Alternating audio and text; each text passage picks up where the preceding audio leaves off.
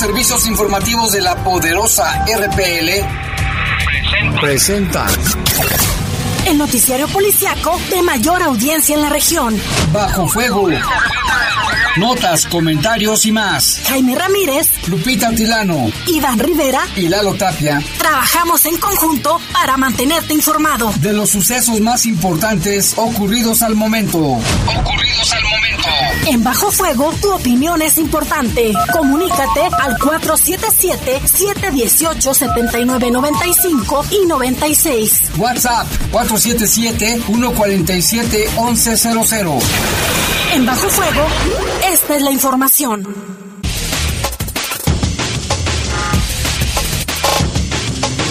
¿Qué tal? Son las 7 de la tarde con dos minutos. Les saludamos con gusto este inicio de mes, inicio de semana, lunes 3 de agosto del año 2020. En los controles, Jorge Rodríguez Sabanero. En control de cabina está nuestro compañero Gustavo Linares, el buen pana, a quien saludamos. También le mandamos un saludo a Brian, donde nos está escuchando. Y en los micrófonos estamos. Guadalupe Atilano, ¿qué tal Jaime? Buena tarde. ¿Qué tal Lupita? ¿Cómo estás? Muy bien, Jaime. Ahora sí que buenas tardes y, lluviosos días. Fíjate que está lloviendo de acuerdo al radar de protección civil con actualización a las 6.53.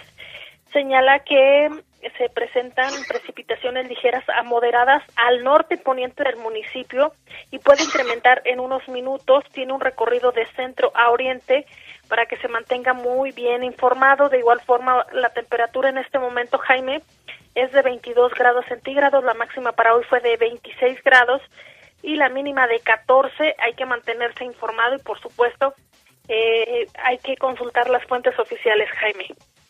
Así, Lupita, acá por la zona sur aún no llueve, está por llover, vamos a estar al pendiente y la gente que nos escuche, sobre todo los conductores, mucha precaución a la hora de manejar. Yo soy Jaime Ramírez, vamos a presentar un avance de la información. Se registran tres homicidios en León, uno en San Sebastián, otro en Nuevo Valle y el, el tercero en barrio de Guadalupe. Detienen a siete presuntos asaltantes de tiendas de conveniencia. Le tendremos los detalles. Y también elementos de la Policía Municipal capturaron a dos hombres por la aportación de armas de fuego. Asegura autoridades estatales más de 21 mil dosis de diferentes drogas.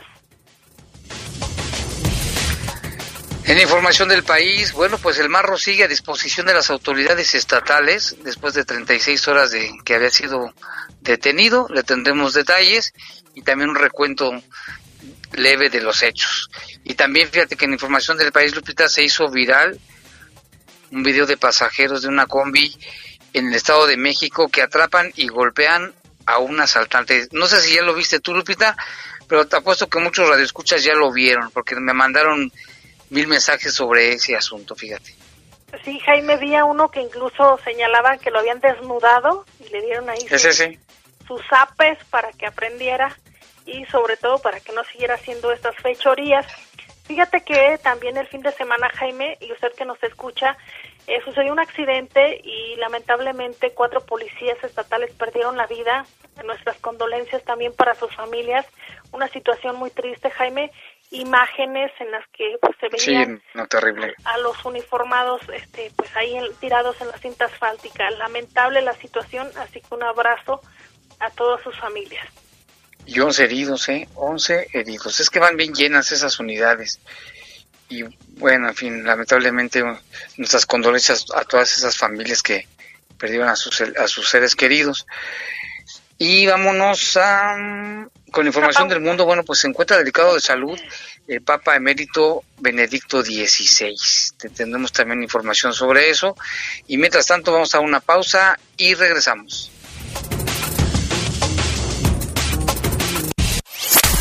Comunícate con nosotros al 477-718-7995 y 96. WhatsApp 477-147-1100. Regresamos a Bajo Fuego. Estás en Bajo Fuego. Bajo Fuego. En casa tienes pilas que ya no te sirven, no las tires. Acércate a los más de 300 puntos que tenemos en la ciudad. OXO, oficinas gubernamentales y en las oficinas de aseo público. Comunícate al 194-2600 para conocer más sobre la correcta disposición de las baterías. León, Gobierno Municipal. Sé embajador de las juventudes. Puede llevarte hasta 15 mil pesos. Aplica al Premio Municipal Juventudes 2020. Si tienes entre 12 y 29 años y cuentas con una trayectoria destacada, esto es para ti. Aplica ya sea de manera individual o colectiva. Tienes hasta el 9 de agosto. Busca las bases en leonjoven.gov.mx. León Joven y Municipio de León te invitan. Hoy lo ves con más claridad. Lo que hacemos puede beneficiar a los demás. Es necesario que te cuides del coronavirus porque así nos cuidas a todas y todos. Es cuestión de salud y cultura cívica. Sigue las recomendaciones de las autoridades de salud e infórmate. La Facultad de Medicina de la UNAM y el INE también te ofrecen información en INE.mx. Tu participación es lo más importante. Contamos todas, contamos todos. INE. Estás en Bajo Fuego. Bajo Fuego. Comunícate con nosotros al 477-718-7995 y 96. WhatsApp 477-147-1100. Continuamos en Bajo Fuego. Ya son las 7 con 7 minutos y mire, antes vamos a un servicio social se solicitan donadores de sangre tipo A positivo para José Alberto Pérez Ávila. Él se encuentra en el piso 3 del nuevo Hospital General Regional de León. Y por aquí tenemos el contacto con Jorge Pérez. Ahorita se lo, se lo vamos a proporcionar el número de Jorge Pérez para que se comuniquen con él al 477 646 7466. Así de que se solicitan donadores de sangre tipo A positivo para José Alberto Pérez Ávila, quien está internado en el Hospital General Regional en el piso 3. Y para cualquier información, contactar a Jorge Pérez al 477-646-7466. Ojalá que alguien pueda ayudar. Y mientras tanto, pues vámonos con más información ya le estábamos platicando del asunto del marro, porque luego de la captura de José Antonio, ahora le pone nene. Bueno, Yepes Ortiz el marro en la madrugada del domingo, corporaciones policíacas del estado de Querétaro montaron un operativo de seguridad en las zonas limítrofes con Guanajuato, personal de la Policía Municipal de Querétaro, de Corregidora, así como agentes de la Policía Estatal, resguardan los 18 kilómetros que comparte la entidad con los municipios de Apaseo el Alto y Apaseo el Grande. A través de su cuenta de Twitter, la Policía Estatal de Querétaro informó la aplicación del operativo Límite Estatal, el cual se aplica con el apoyo de la Guardia Nacional y de la Policía del municipio de Corregidora Querétaro. Dice el mensaje, dice, para mantener la paz y tranquilidad de los queretanos, realizamos operativo Límite Estatal con el apoyo de la Guardia Nacional México y también la Secretaría de Seguridad de Corregidora en los límites con Guanajuato, porque juntos somos más fuertes. Fíjate, se, se blindaron para cualquier situación que pudiera presentarse. Así es, Jaime, fue algo mediático muy importante. Se hablaba que desde la noche del sábado, Jaime, fuerzas federales se preparaban para detener al capo, al capo guachicolero, y acechaban pues su guarida. Cabe mencionar, que esta se encontraba en Franco de Tavera, a solo 12 kilómetros de Celaya. Hay muchos comentarios, como bien lo mencionas, Jaime, a través de las redes sociales, algunos de esperanza, en el que consideran que ya con la detención de este capo posiblemente pues ya tanto Celaya como los apaseos puedan descansar de tanta violencia. Y a nivel nacional también, Jaime, pues se hizo viral, en otro tema, se hizo viral un video donde los pasajeros de una combi golpean a un asaltante, se observa cómo se sube el ladrón y al parecer su compañero no alcanzó a abordar la unidad. Cuando intenta bajarse, un hombre se lo impide y comienzan a patearlo, a golpearlo con lo que pueden. Ahí se ve pues eh, una imagen como muy impresionante, como lo mencionas Jaime, le lo empezaron a insultar y les dije, él pues no hallaba cómo quitárselos de encima, ya estuvo y le repiten en varias ocasiones. Le dicen, para que sientas lo que sentimos, y yo creo que ha de ser, ha de ser el sentir de muchas personas que seguramente fueron víctimas, Jaime, de este sujeto. Esto fue lo que ocurrió en la carretera México-Texcoco a la altura de la fábrica, eh, de la, sí, fue en, sobre esta carretera en, en la en la México Texcoco y ese video dura cinco minutos. Usted lo puede consultar también en nuestras redes sociales, ahí le dimos retweet. Y hay otro segundo video, Jaime, cuando lo tiran al piso y aunque ya le habían quitado la playera, le quitan el pantalón y lo dejan a su suerte. Así está el video en redes sociales que se hizo viral respecto a este asaltante en la, asaltante en la combi. Sí, bárbaro, qué bárbaro, ¿no? Pero la gente sí dice, no puede ser, pero es que ya cada rato, y matan, ellos matan, lesionan y hacen mil cosas a la gente que, que asaltan, en fin, quién sabe en qué estado quedaría, está hospital, seguramente lo han de ver hospitalizado. Y en otra información, en Chiapas, 15 personas y dos unidades de transporte fueron retenidas por pobladores del municipio de Huixtán, Wixtan exigen un pago de 4.5 millones de pesos al Seguro Social para liberar a ese grupo de gente. Esto luego de un accidente que culminó con tres muertos en aquella zona. Fue impresionante, vi las fotografías. El pasado sábado un camión del Seguro Social se quedó sin frenos y provocó que tres hermanos murieran y 12 personas más resultaran lesionadas. De ahí que pobladores decidieran tomar acción por sus propias manos ya que de no recibir el pago amenazaron con quemar vivos a los retenidos. El accidente ocurrió cuando un camión de carga del Seguro Social se dirigía hacia el Hospital Rural de Ocotzingo del programa IMSS Bienestar. El grupo privado de su libertad en Chiapas están tres empleados de la Fiscalía Indígena, cuatro trabajadores de grúas y ocho policías municipales, así como dos unidades de una empresa de grúas. La esposa de uno de los funcionarios pide ayuda a las autoridades, pues temen por su vida. Los retenidos en Chiapas permanecen en una cancha al lado de los tres cadáveres, aunado a los cuatro millones quinientos mil pesos que exigen al Seguro Social los pobladores que quieren un auto nuevo que fue dañado. Los retenidos se han logrado comunicar con su familia, señalan que no hay diálogo con la autoridad. La noche del domingo, de ayer a hoy, se había dado una reunión con el delegado del seguro y el presidente municipal de Wixtán para resolver el problema. Sin embargo, no se dieron a conocer si hay o no avances. Vamos a estar al pendiente de esta situación que está terrible, ¿eh, Lupita?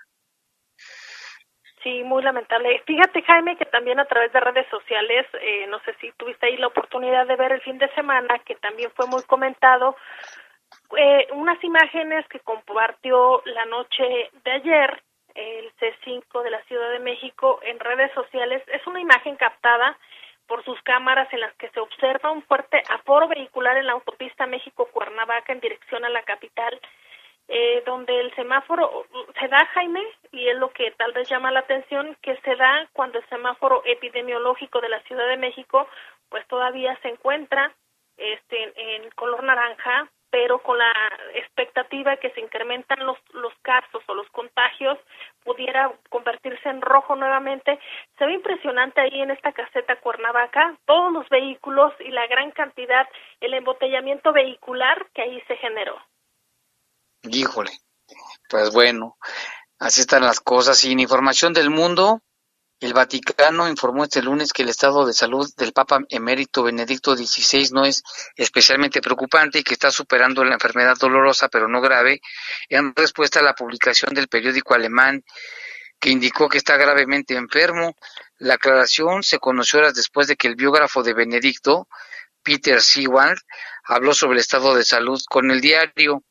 Señaló que halló excepcionalmente frágil a Benedicto XVI, de 93 años de edad, cuando lo visitó el sábado, agregó que Benedicto XVI, quien ha estado delicado de salud desde hace algún tiempo, sufre de herpes zóster, una infección viral que causa un sarpullido doloroso común entre las personas mayores. El Vaticano emitió un comunicado y aclaró lo siguiente, las condiciones de salud del Papa emérito Benedicto XVI no son preocupantes, aparte de ser las de un hombre anciano de 93 años que está superando la fase más aguda de una enfermedad dolorosa pero no grave. También se hablaron que en junio de, Benedicto XVI, quien vive en un convento en los jardines del Vaticano, abandonó Italia por primera vez desde su renuncia en el 2013 para una visita de despedida de su hermano mayor George en su natal Baviera en Alemania. Porque su hermano murió el primero de julio a los 96 años y ambos fueron ordenados sacerdotes el mismo día en 1951. Benedicto XVI, quien fue elegido en 2005 para suceder a Juan Pablo II, después de un pontificado de casi 27 años, conmocionó al mundo, incluso a sus colaboradores más cercanos, el 11 de febrero del 2013, cuando anunció en latín su renuncia.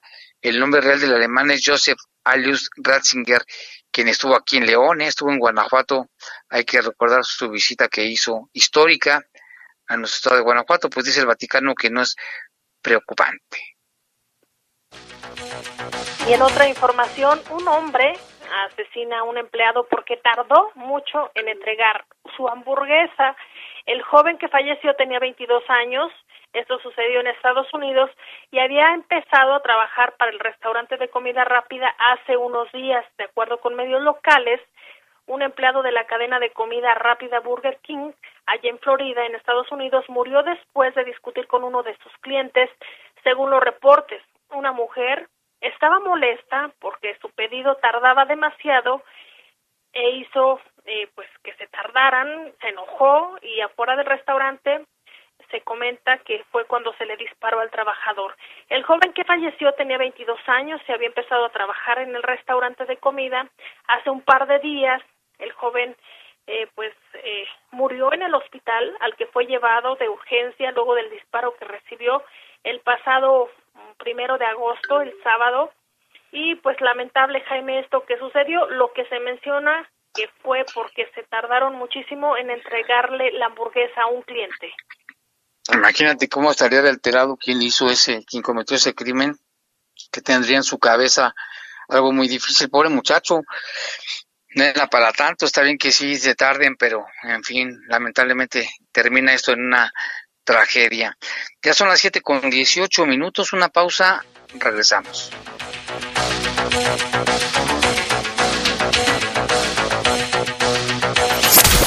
Comunícate con nosotros al 477-718-7995 y 96. WhatsApp 477-147-1100. Regresamos a Bajo Fuego. Estás en Bajo Fuego. Bajo la Casa de los González es una de las más de 6.000 que ya brillan con el programa Mi Colonia Color. Estamos por inaugurar el conjunto habitacional Las Américas, el primer modelo de innovación en vivienda accesible para quienes no pueden tener crédito. En una ciudad de primera, lo primero es mejorar tu vivienda. La pandemia del coronavirus causa graves consecuencias al mundo y a México. Pero también despierta solidaridad, unidad desde la familia sacude conciencias y estructuras y nos coloca ante una oportunidad de trabajar en la recuperación de un nuevo orden. Más justo, equilibrado y de oportunidades para todos. En el Senado haremos nuestra parte con responsabilidad. Con el compromiso de lograr un México más fuerte, solidario y justo. Senado de la República. Cercanía y resultados. Soy orgullosamente un león joven por el mundo. Estuve unas semanas en Canadá para ampliar mi visión. Somos miles de estudiantes que hoy tenemos becas y con dos nuevas prepas militarizadas y 12 centros de educación media superior, los jóvenes tenemos más opciones para estudiar. En una ciudad de primera, lo primero es becar tu educación. Estás en Bajo Fuego. Bajo Comunícate con nosotros al 477-718-7995 y 96. WhatsApp 477-147-1100. Continuamos en Bajo Fuego. información, porque mucha información la tenemos el día de hoy. Y es que luego de 36 horas de su captura, José Antonio alias El Marro, líder del cártel de Santa Rosa de Lima, permanece todavía a disposición de la Fiscalía General del Estado de Guanajuato. Está declarando ante autoridades en relación con los delitos de extorsión y secuestro por los que fue detenido la madrugada del domingo. Esto publica hace unos momentos el periódico El Universal, digo el Excelsior, el Excelsior. Fuentes de la Secretaría de Seguridad y Protección Ciudadana del Gobierno de México informaron que una vez que se concluya con esta diligencia, se podrá proceder para su traslado al Centro Federal de Readaptación Social número uno, el Altiplano, en Almoloya de Juárez, en el Estado de México. Se indicó que la Fiscalía General de la República ya notificó a las autoridades de la Fiscalía del Estado de Guanajuato que José Antonio tiene pendientes investigaciones a nivel federal por el delito de robo de hidrocarburos. El líder del cártel de Santa Rosa fue detenido, ya le dábamos cuenta desde ayer, temprano, durante un operativo realizado por personal de las Fuerzas Especiales del Ejército, durante un cateo realizado en el municipio de Santa Cruz de Juventino Rosas, en Guanajuato. Junto con el marro fue detenido su jefe de seguridad, Saúl Sergio, alias El Cebollo, y otras siete personas a quienes se les aseguraron armas cortas, largas, cartuchos, un lanzagranadas y más de 36.400 pesos en efectivo.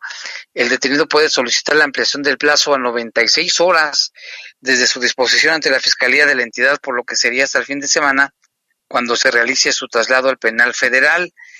El secretario de Seguridad Pública Nacional, Alfonso Durazo Montaño, informó que el domingo el Marro iba a ser trasladado al Ceferesto del Altiplano para sus procesos federales. Durante el operativo del cártel de Santa Rosa fue liberada una empresaria que se encontraba privada de su libertad. Bueno, pues vamos a esperar. Todavía está, dice esta información, en manos de las autoridades del Estado. ¿Tú tienes más información, Lupita? Así es, Jaime, vamos a dar un recuento de lo que fue esta captura del marro y de acuerdo a información de la Fiscalía General del Estado señala que este líder criminal y principal generador de violencia en el estado de Guanajuato junto con sus cómplices es el resultado, como bien lo mencionas, de un trabajo coordinado entre autoridades federales y estatales con la ejecución de las órdenes de cateo. Además, pues se logró, Jaime, eh, capturar en este domicilio ubicado allá en Juventino Rosas a varios de sus cómplices, entre ellos Raúl Alberto alias El Diente.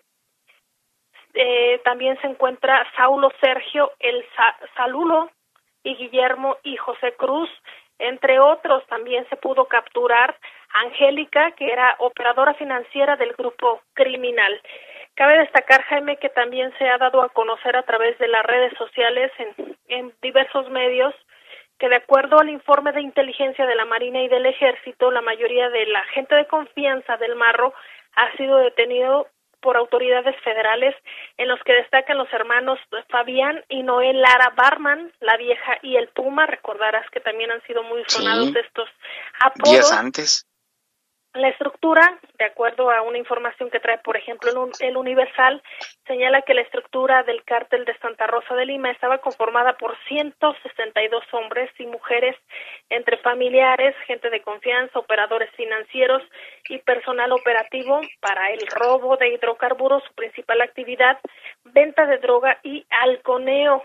Sin embargo, pues también se ha dado a conocer Jaime de algunos otros ilícitos y era un pues un objetivo, un objetivo específico eh, del gobierno del estado. Lo recordarás que ya hace varios varias semanas, varios eh, meses, incluso había comentado el gobernador del estado, Diego Sino Rodríguez Vallejo, que era uno de los principales objetivos del estado de Guanajuato, de precisamente de las autoridades. Cabe mencionar, Jaime, que con ese reporte que dieron, eh, pues fue como se realizó un cateo, eh, obviamente fue concedido esta orden por un juez, se planeó, se diseñó y se ejecutó el operativo estratégico de intervención. Eh, aquí señalan que sin, sin realizar un, un solo disparo, posteriormente se dio a conocer que sí hubo disparos, que hubo un, un, un detenido lesionado en un pie y que el personal tanto la fiscalía como quienes intervinieron fueron eh, pues atacados también Jaime por parte de la delincuencia quien cuando hicieron este cateo.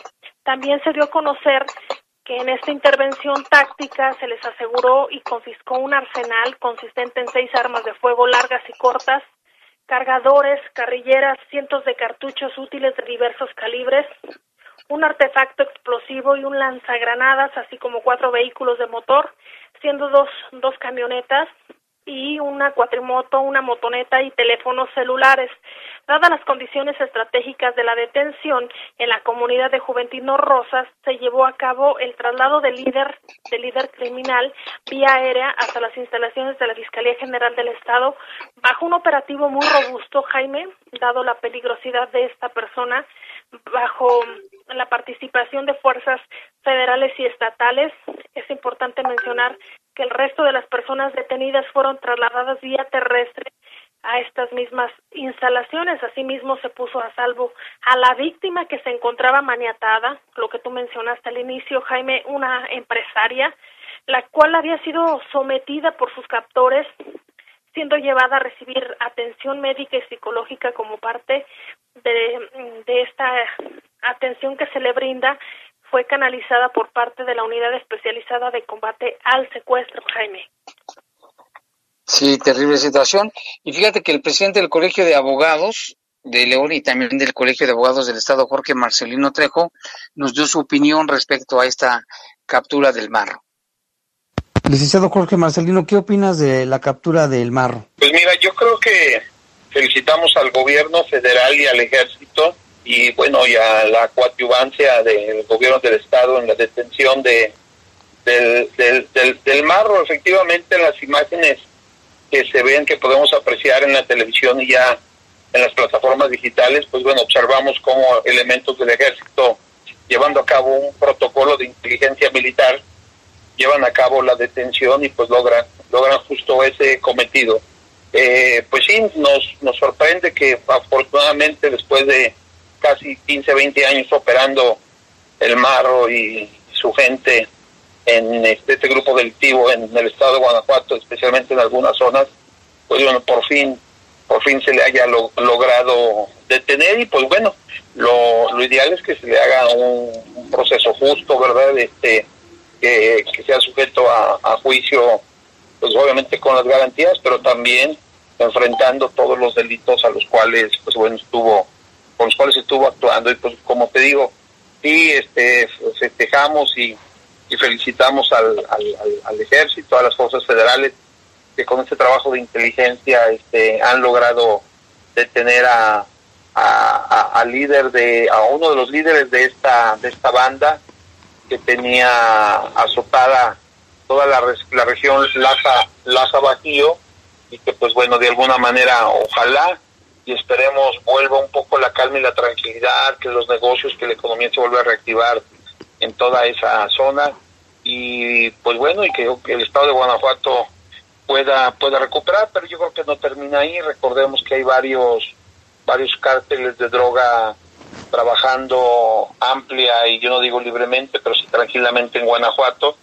Ojalá y que se comience con esto eh, apretar apretar las tuercas en materia de seguridad.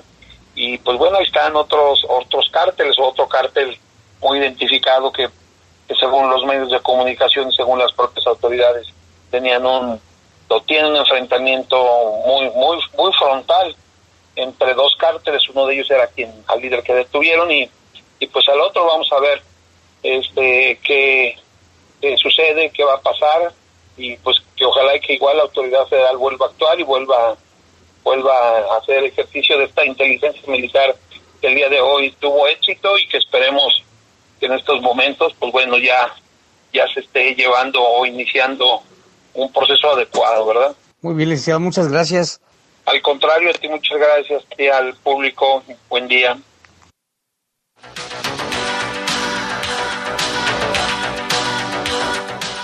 Es lo que dice Jorge Marcelino Trejo, hace un buen análisis de, del asunto de la captura y dice que bueno, ya está a disposición de las autoridades.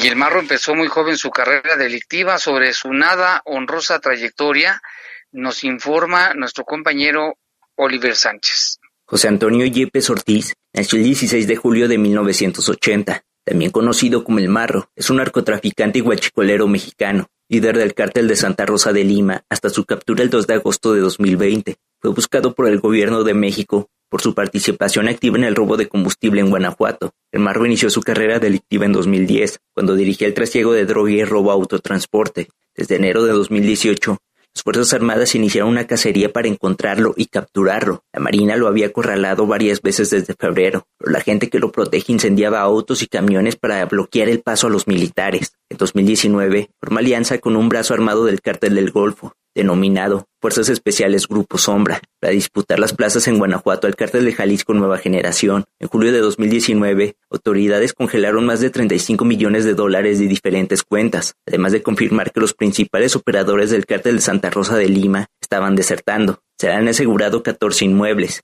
más de 129 vehículos. 30 de enero fue capturada su esposa Karina Mora Villalobos, en la comunidad de San Miguel Octopan, comunidad del municipio de Celaya. Su último escape fue el 10 de marzo de 2020 en Celaya. Las autoridades estatales y federales hicieron un operativo grande en varios municipios y otra vez estuvieron a punto de capturarlo. El último escape del marro más bien fue mediático, porque varios periodistas prácticamente dieron por hecho su captura. El 7 de abril del 2020, el marro reapareció con un audio donde lanzaba amenazas a la alcaldesa de la ciudad, el secretario de Seguridad, acusándolos además de señalar que estaban coludidos con el cártel de Jalisco Nueva Generación. Vertían que los ataques armados y con explosivos aumentarían. Se le acusa de delincuencia organizada, robo de hidrocarburos, extorsión, robo a transporte de carga, homicidio calificado, secuestro. Para el poder de las noticias, Oliver Sánchez pues fíjate nada más su, su trayectoria, Lupita. Y se dice, Jaime, que, que parte de su zona de influencia del cártel de Santa Rosa de Lima, pues donde fue localizado y capturado fue en Juventino Rosas, muy cerca de la carretera y a unos minutos de Celaya, pero de acuerdo a algún mapa que se maneja de forma extraoficial, señalan, Jaime, que sus municipios de influencia eran, por ejemplo, los Apaseos, Celaya, Juventino Rosas, Villagrán, Valle de Santiago, Irapuato, Abasolo, algunas partes de Dolores Hidalgo, Guanajuato, León y Silao. Eh, también se da a conocer que muchas de las personas, o él tenía muchísimos halcones, por esa razón era complicado encontrarlo. Eh, algunos de los pobladores de esta zona se maneja que eran halcones, que eran los que protegían al famoso patrón, el marro, que al momento de la detención, eh, pues estaban ahí, pues un tanto molestos por esta situación que había acontecido. Y más de 160 personas trabajaban, ¿no? Para él, tengo entendido. Pero también se habla de pobladores, Jaime. Sí, que se le, les daban su, su sobrecito amarillo para que hicieran despapalles cuando había alguna detención o algo, ¿no? Sí, la situación que también manejan es que entre ellos había varios menores de edad, Jaime, situación que también es complicada hay que dar hay que mencionar también que muchas personas han dado a conocer esta parte eh, sobre todo a los pobladores de Celaya que tienen esperanza en que ya la situación que acontece en el estado de Guanajuato en tanto a las agresiones violentas pueda bajar sin embargo, también algunos especialistas han dado a conocer que es un importante golpe y era un objetivo que se tenía. Sin embargo, también habrá que ver cuál es el seguimiento y las reacciones que pudiera haber de este grupo delincuencial y también de aquellos de aquellos eh, células Jaime que quieren ganar el campo o que quieren ganar territorio aquí en el estado de Guanajuato. Así es, Lupita, porque no solamente es el marro, falta el Mencho y también su grupo y otros más. En fin, ojalá que sí llegara, llegara, sería muy bueno que llegara la paz. Vamos con otros temas. Vamos a dejar el marro un ratito, vámonos con temas de aquí de la ciudad de León. Fíjese que hoy hubo tres homicidios, uno en San Sebastián, otro en el Valle de Moreno, otro en el barrio de Guadalupe, y de esto nos informa nuestro compañero Lalo Tapia. Hola, ¿qué tal? Muy buenas tardes a todo el auditorio. Pues sí, el día de hoy se reportaron eh, pues varios hechos. El primero fue eh, cerca de las 11 de la mañana sobre calle Faisán y Doctor Barajas, allá en la colonia San Sebastián en donde se confirmó el fallecimiento de una persona conocida como el Ducas, identificado de manera extraoficial como Noé Ramos, de unos 25 años de edad. Este aparentemente era pepenador y se encontraba ahí en una especie de, choza cuando llegaron al menos dos sujetos y comenzaron a disparar en su contra para de inmediato darse a la fuga. Después de, esto llegaron eh, paramédicos y confirmaron nada más su fallecimiento y aunque se realizaron los operativos correspondientes, pues no hay ninguna persona que haya sido eh, detenida en relación a este caso. El segundo se reportó ah, en Nuevo Valle de Moreno, en este camino de terracería, en donde hubo una persona eh, fallecida. Esta persona se encontró enterrada, únicamente se veía la cabeza. De igual forma se hicieron los reportes y pues llegaron allá autoridades para llevar a cabo la investigación correspondiente. No se sabe más de este, de este caso. La investigación, como le mencionamos, ya está en manos de la Fiscalía para poder determinar eh, pues alguna identidad de la persona fallecida y también de cómo ocurrieron los hechos. Y el tercer caso fue en la calle Españita y el arroyo Las Liebres, allá en la colonia Barrio de Guadalupe, en donde se confirmó el fallecimiento de otro hombre, identificado de manera preliminar como Rafael. De este caso se indicó que los responsables se dieron a la fuga en una camioneta de color blanco, sin que hasta el momento haya personas detenidas. Y hubo los operativos correspondientes y pues no, no hay ninguna, ninguna persona detenida y pues tampoco se sabe el motivo de la agresión. Son los casos que se han registrado hasta esta tarde de este lunes. Eh, estaremos al tanto de la información que pudiera dar la Fiscalía al respecto. Muy buenas tardes. Pues gracias Lalo, ahí está la información, tres homicidios en, en lapso de un par de horas. Fíjese que nos están mandando aquí un radio escucha, nos está mandando fotografías de la zona norte de la ciudad que está cayendo, dice que se está cayendo el cielo por tan fuerte que está la tormenta, para que tomen precauciones.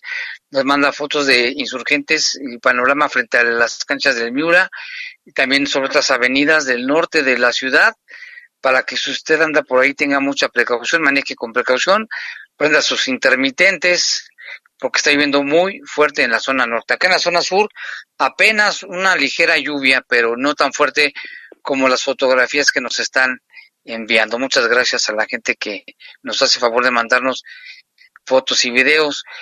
Y en otra información, Lupita, también la Fiscalía tomó conocimiento de la existencia de una extremidad cefálica de una cabeza que le habíamos dado cuenta en la mañana en el Boulevard Alonso de Torres, esquina con Antonio Madrazo, en la unidad deportiva, donde los peritos procesaron la escena, recabaron indicios, en tanto la unidad de investigación de homicidios está en proceso para las indagatorias del caso, porque nada más está en la cabeza, entonces ¿dónde está el cuerpo de esta persona? Un hallazgo terrible, ¿eh? En esa zona.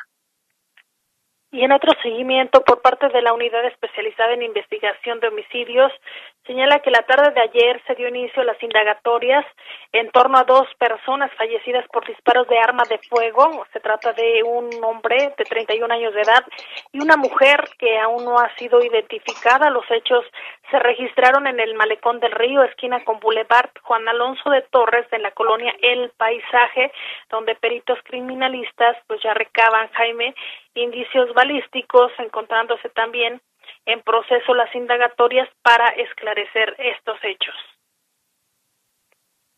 Y otra información también, en tres hechos diferentes, siete hombres fueron detenidos en su intento por darse a la fuga tras participar en robos con violencia a comercios y en dos de los hechos se les aseguró un taxi. Llevan varios reportes donde andan trabajando en taxis o, o simulan vehículos como taxis, puede ser. Uno de ellos se registró y cuando agentes de tránsito circulaban por la calle Monterrosa en la colonia de Paseos de Miravalle, se alertó que momentos antes tres hombres con arma habían asaltado una tienda Oxxo y se habían dado la fuga a bordo precisamente del taxi. Durante el recorrido se tuvo a la vista el taxi de color verde con, las, con el número económico LE 0551, por supuesto sin placas, con tres tripulantes que coincidían con los rateros. Al conductor se le marcó el alto, fueron revisados los tres, a quienes se les aseguró el dinero, varios artículos que se robaron de la tienda de conveniencia. Los hombres se identificaron como Francisco Javier de 27, que tiene 40 detenciones, Jorge Alberto de 35 y Juan de 70 años, ya lo viejito, viejito, pero también andaba robando. En otra intervención, oficiales de la policía detuvieron a José Manuel de 48, también ya está bastante grande, que fue acusado por un ciudadano por presunto robo a una tienda también de conveniencia. Se recibió el reporte, lo revisaron y traía varios artículos como jabón, bueno, para que se bañara, chocolates, cervezas, chicles, jugos y una botella de bebida embriagante. Era su, su botín. El otro hecho se registró a la 1.30 el sábado en la colonia Las Trojes, en Boulevard Madrazo, donde detuvieron a una persona que fue localizado en un taxi, se fugó a bordo de un taxi, o otro, ¿eh?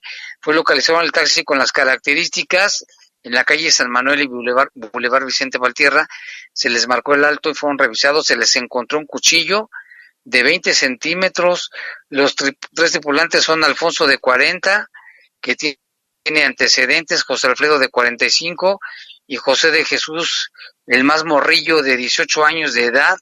También el taxi era, es un Nissan Versa color verde con el número económico LE 1402. ¿Cómo ves, Lupita? Tanto ratero que, bueno, afortunadamente fueron detenidos. Vamos a hacer una pausa, Lupita. Regresamos con la información del COVID.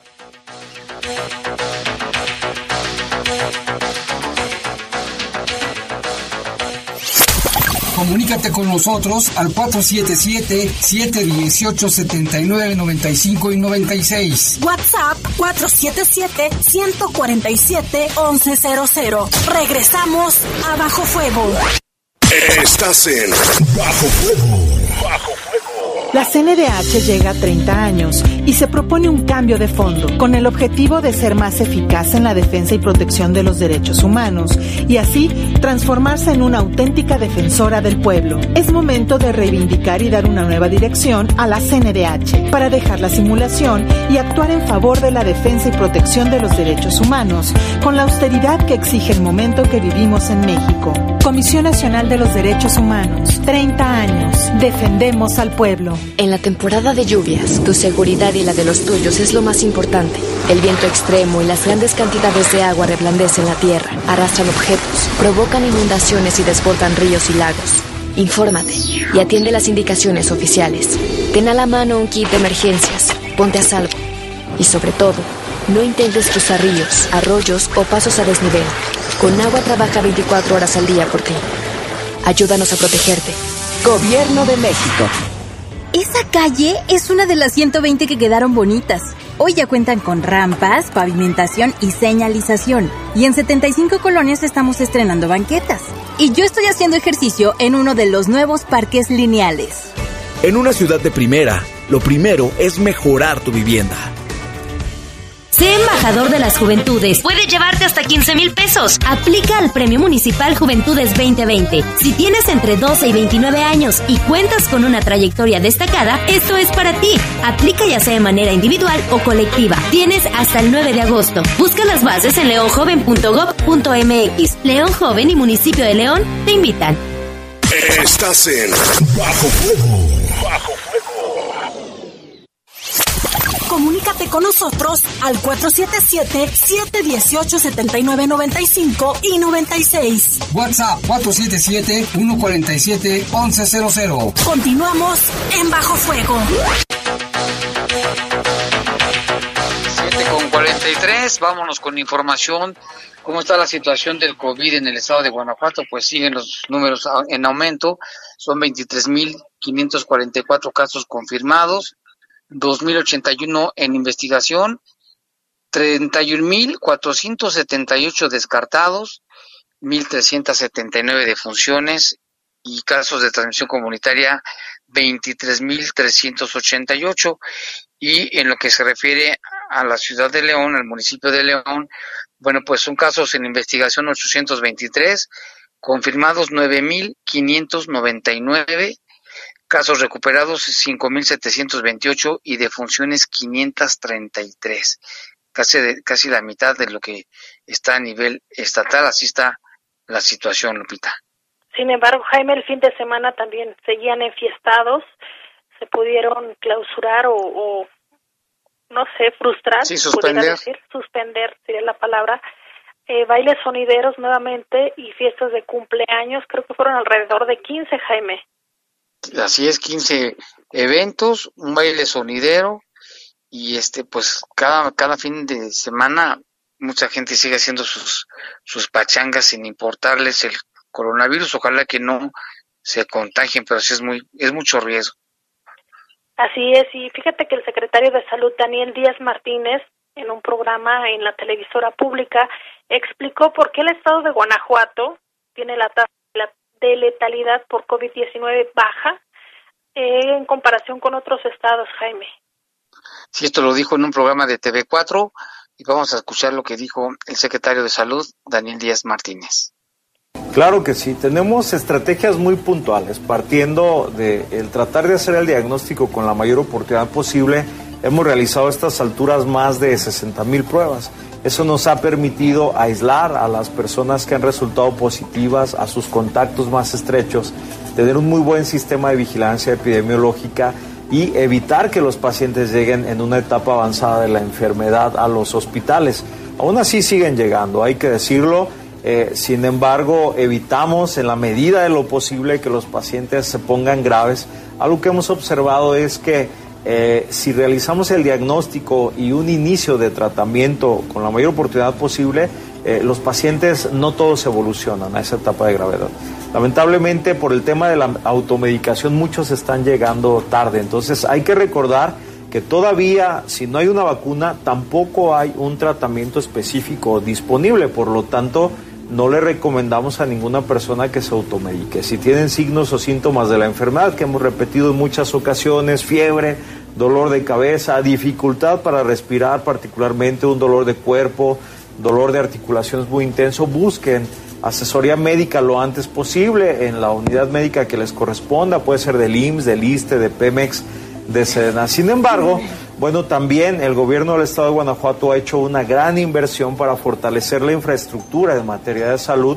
Nuestros hospitales se han equipado, se han contratado más recursos humanos para la salud, más médicos, más enfermeras.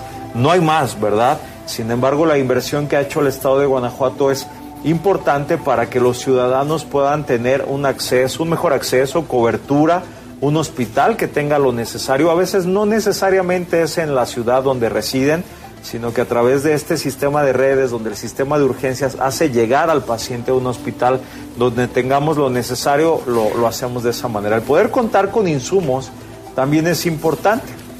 Repito, no hay un tratamiento específico, pero habitualmente las personas que se complican son personas que viven con diabetes, con hipertensión, con cáncer, por ejemplo, una mujer embarazada. Entonces, el tratamiento es multidisciplinario y además está enfocado a atender cada una de las necesidades que tiene el paciente.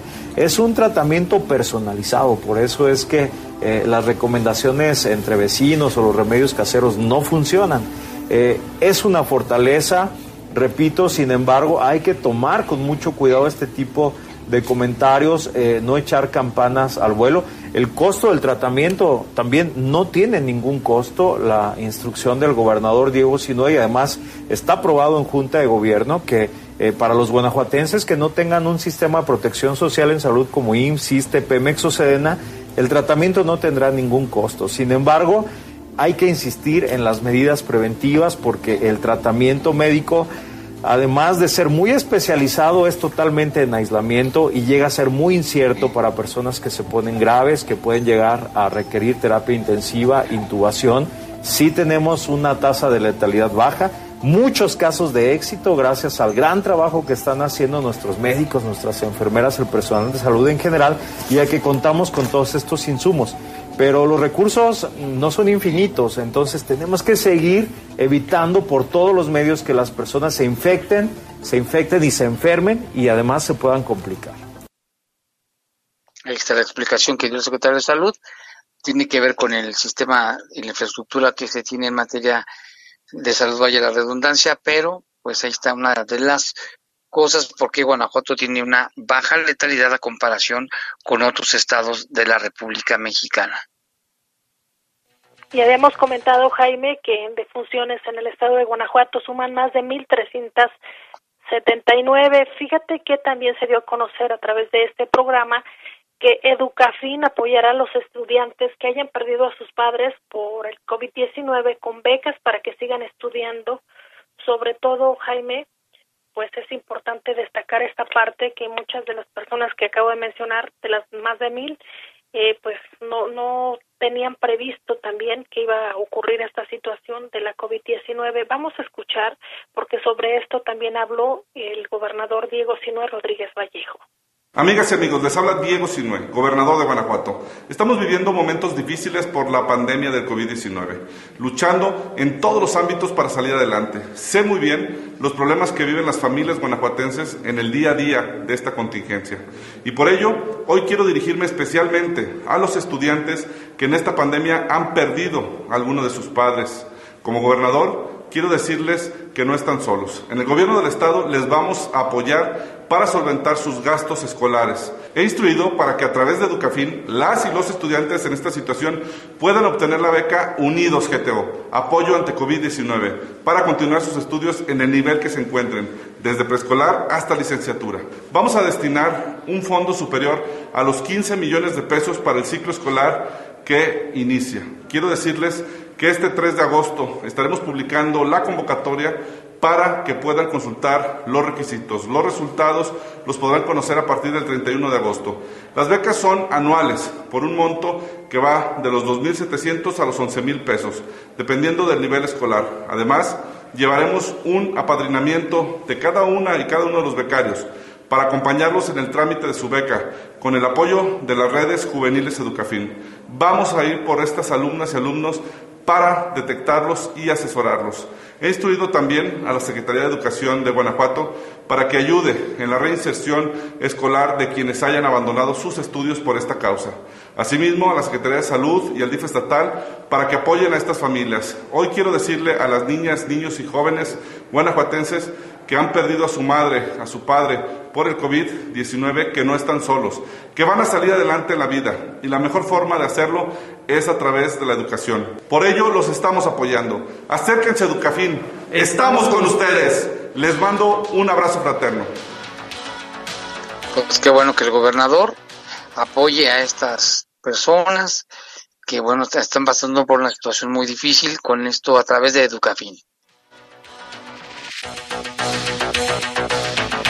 Tenemos también información importante, Jaime, que tiene que ver con las mascotas. Tú tienes los datos. Bueno, ahora no es con las mascotas, es de precisamente del COVID, de salud.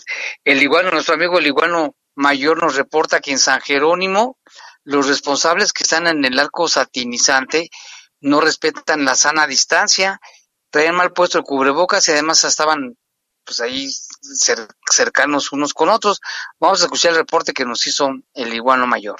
Hola Jaime, ¿qué onda? ¿Cómo estás? Oye, pues mira aquí andando en la estación de San Jerónimo, ahorita son las 3.39, pues fíjate que pues fui a, ponerme, ¿cómo se llama? Pues para pasar por el arco del sanizante, ahí para desinfectarnos, ya sabes, este baño de agüita rica, ¡uh! Pero ¿qué crees? Que voy viendo, ¿cómo se llama? Que las dos personas del municipio que está, uno que estaba ahí, el hombre, este, traía mal puesto el cubrebocas. Entonces, este, ya sabes que tenemos que cubrir, este, nariz y boca. Y él lo traía abajo de la nariz. Y aparte, Cote, pues sí, estaba muy sabrosa la plática, pero pues ya sabes que cuando se da el risa risa, pues que abraza a la compañera. Entonces, pues se supone que tenemos que mandar un mensaje de no abrazarnos y todas estas cosas, solamente que sean pareja, que se vean todo el día, pues creo que ahí es cuando entra, ¿no? Entonces es muy importante que le recordemos a nuestras autoridades que es su gente, que son los, que son los embajadores, cualquiera, todos, no importa qué, qué, qué nivel tengan, son embajadores. Entonces, si nosotros los vemos, nos deben de mandar ese mensaje de lo que nos están pidiendo. Entonces, pues por eso van a seguir, desgraciadamente, las muertes en León, porque no, la gente no la cree, porque no ven a los que deben ni a los que no. Entonces hay que ponernos con mucho ojo para eso. Ahí nos vemos, Jaime, cuídense todos por allá, Caliguano. ¡Uh! y pues tiene razón, son los primeros, las autoridades quienes deben poner el ejemplo del uso del cubrebocas. Tenemos reportes, Lupita, muchos. Nos llama Juan, Juan Manuel, y nos dice, hola Jaime, buenas noches. En todas las imágenes y videos de la detención del marro se ven elementos y unidades, no se ven elementos ni unidades estatales, ¿por qué felicitan al gobernador? Si se ve muy claro que las acciones fueron de la Guardia Nacional y del Ejército, bueno, porque coadyuvaron, ¿no? Como dicen, ayudaron, apoyaron en esta labor.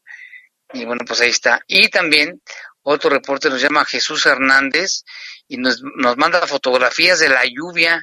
Dice, así se ve la ciudad por la lluvia. Yo estoy bajando por Alfaro, camino de Nuevo Valle de Moreno, y nos manda una imagen padrísima de León. Se ve padre. Y también nos mandó un video de cómo está la situación para que tomen las precauciones debidas, Lupita, porque sí, como bien mencionabas al principio, ya estaba empezando a llover por la zona norte de la ciudad, ¿no? También tenemos otro reporte, Jaime, que el malecón del río aproximadamente se encuentra al 90% de su capacidad. Esto en el tramo eh, de Hidalgo para que tomen precauciones. También en Torrelanda, en la parte o en el puente del Zodiaco a Obrero, hay exceso de agua. Si usted va a circular por ahí, por favor hágalo con mucho cuidado, muchísima precaución. También en Timoteo Lozano, de Torrelanda a la calle Gaviota, está cerrado. Para que tomen precauciones, que bueno, la gente que nos está escuchando, que ponga atención en esto. También nos llama Jorge Alberto Zacarías y dice saludos Jaime y Lupita. Oye, nada más para comentarte, el día de hoy acudí a hacer unos trámites por el Boulevard González Bocanegra y nomás vieras cuánto tiempo perdido esperando el servicio de camiones, nada más y nada menos que una hora, lo que es la ruta 4 y la 52 que van al centro, es una vergüenza el servicio público, a ver si ahí intervienen los disque movilidad en estas rutas porque está muy retrasado el servicio, una hora esperando el camión. Híjole, es, porque yo le he pasado desesperante estar esperando el camión tanto tanto tiempo. Se supone que por eso se llama movilidad, porque mueven a los ciudadanos. También aquí nos dice, saludos Jaime y Lupita, seguimos siempre bajo fuego. Muchas gracias a René, no es la rana René, es nada más René, que nos está escuchando. Muchas gracias por su saludo. También dice, urgen patrullas en la calle San Isidro del Coecillo. Los puerquitos solo sin, sin cubrebocas contaminan la calle son portadores y juegan, todo el día están en la calle contaminando, son los hijos de una persona, dice, nunca se ponen cubrebocas, están, es la segunda generación de andar todo el día en la santa calle. También aquí dice que le corten una mano y un pie, no, aquí está muy, que le saquen un ojo al marro por si se escapa, o lo sueltan, que sea más fácil encontrar al pirata, nos dice una persona, Vaya, vaya comentario, pero bueno, pues ahí está. Sé que buenas tardes, acaban de asaltar a mi tía, un taxista la bajó del taxi llevándose una caja con perfumes, despensa, dinero, celular, pertenencias. Contamos con el número de taxi, pues vamos a ver, ¿no? Pero él dice que es el LE 2178. Ojalá se les pueda ayudar, ya pusimos la denuncia correspondiente pues qué mal, fíjate, llevan tres casos de taxis que participan en algún delito. ¿Quieres decir algo, Lupita, perdón? Sí, Jaime, también nos reportan para las personas que van circulando que tomen precauciones y si pueden tomar otras vías alternas lo hagan sobre Avenida Francia porque se encuentra cerrado ahí es en la en la T1 o a la altura de la T1 de igual forma en Boulevard eh, Mariano Escobedo y Malecón pues ya se encuentra al 80% de su capacidad y las recomendaciones que emite Tránsito Municipal del municipio de León, Jaime, es que manejen con precaución y por supuesto que respeten los señalamientos. Muy bien, pues ahí está la recomendación, es bien importante, la gente que va manejando y pues sobre todo en esos lugares que está lloviendo y sobre todo también en el malecón, que dices que está el 90% de su capacidad, entonces ya varios accesos de esta parte están cerrados. Sí, en unos están 90 y en otros 80, Jaime, decían que a la altura de Tramo Hidalgo está el 90% y en otra parte, en Mariano Escobedo y Malecón, está el 80%. Así es. Acá también nos dice una persona, y con los casos que faltan con del coronavirus, porque ahora falta que salgan haciendo el Festival del Globo, dice de qué se trata, hasta donde sabemos no, también Raúl, muy enojado, dice, buscan becas, por favor. Si no va a haber clases, mejor que apoye a la ciudadanía con algo de efectivo y con esos apoyos no hay transparencia, dice el señor Raúl. Clases, Jaime. Sí va a haber clases, hoy se dio a conocer presencial, digo, no va a ser presencial. Pero sí va a haber clases. Hoy a nivel federal se dio a conocer que el ciclo escolar 2020-2021 inicia el próximo 24 de agosto. No van a ser presenciales, van a ser en línea y ya se suman cuatro televisoras este a nivel nacional para apoyar también lo que son las clases y decía el secretario de Educación a nivel federal Esteban Moctezuma que no se va a regresar a clases presenciales hasta que los semáforos se encuentren en verde. Así es, así va a ser. Para que esté en verde va a estar en chino, Lupita, por valga la comparación, porque los casos van hacia arriba y no se ve nada el la curva o el achatamiento que tanto decían no se ve. Esperemos que, bueno, más vale que sí, mejor no vayan los niños a la escuela, los estudiantes de todos los niveles. Aquí, gracias, nos están mandando un video en la calle Federico, en la colonia, hace Federico Baena, colonia San Marcos, un verdadero río la calle, pero verdadero río, la gente está ahí, no, escuchen nada más poquito, a ver si, no, es, un video muy corto, pero se escucha el, río, del el agua, las calles están convertidas en un verdadero río. Esto es en la colonia San Marcos, nos están reportando. Y bueno, ya se nos acabó el tiempo, Lupita, muchas gracias. Gracias a ti, Jaime, y gracias a todos los que nos escuchan todos los días a nombre de todo el equipo de producción de Bajo Fuego. Así es, gracias y buenas noches. Los servicios informativos de la poderosa RPL presentaron el noticiario policiaco de mayor audiencia en la región. Bajo fuego. Bajo fuego. Gracias por tu atención.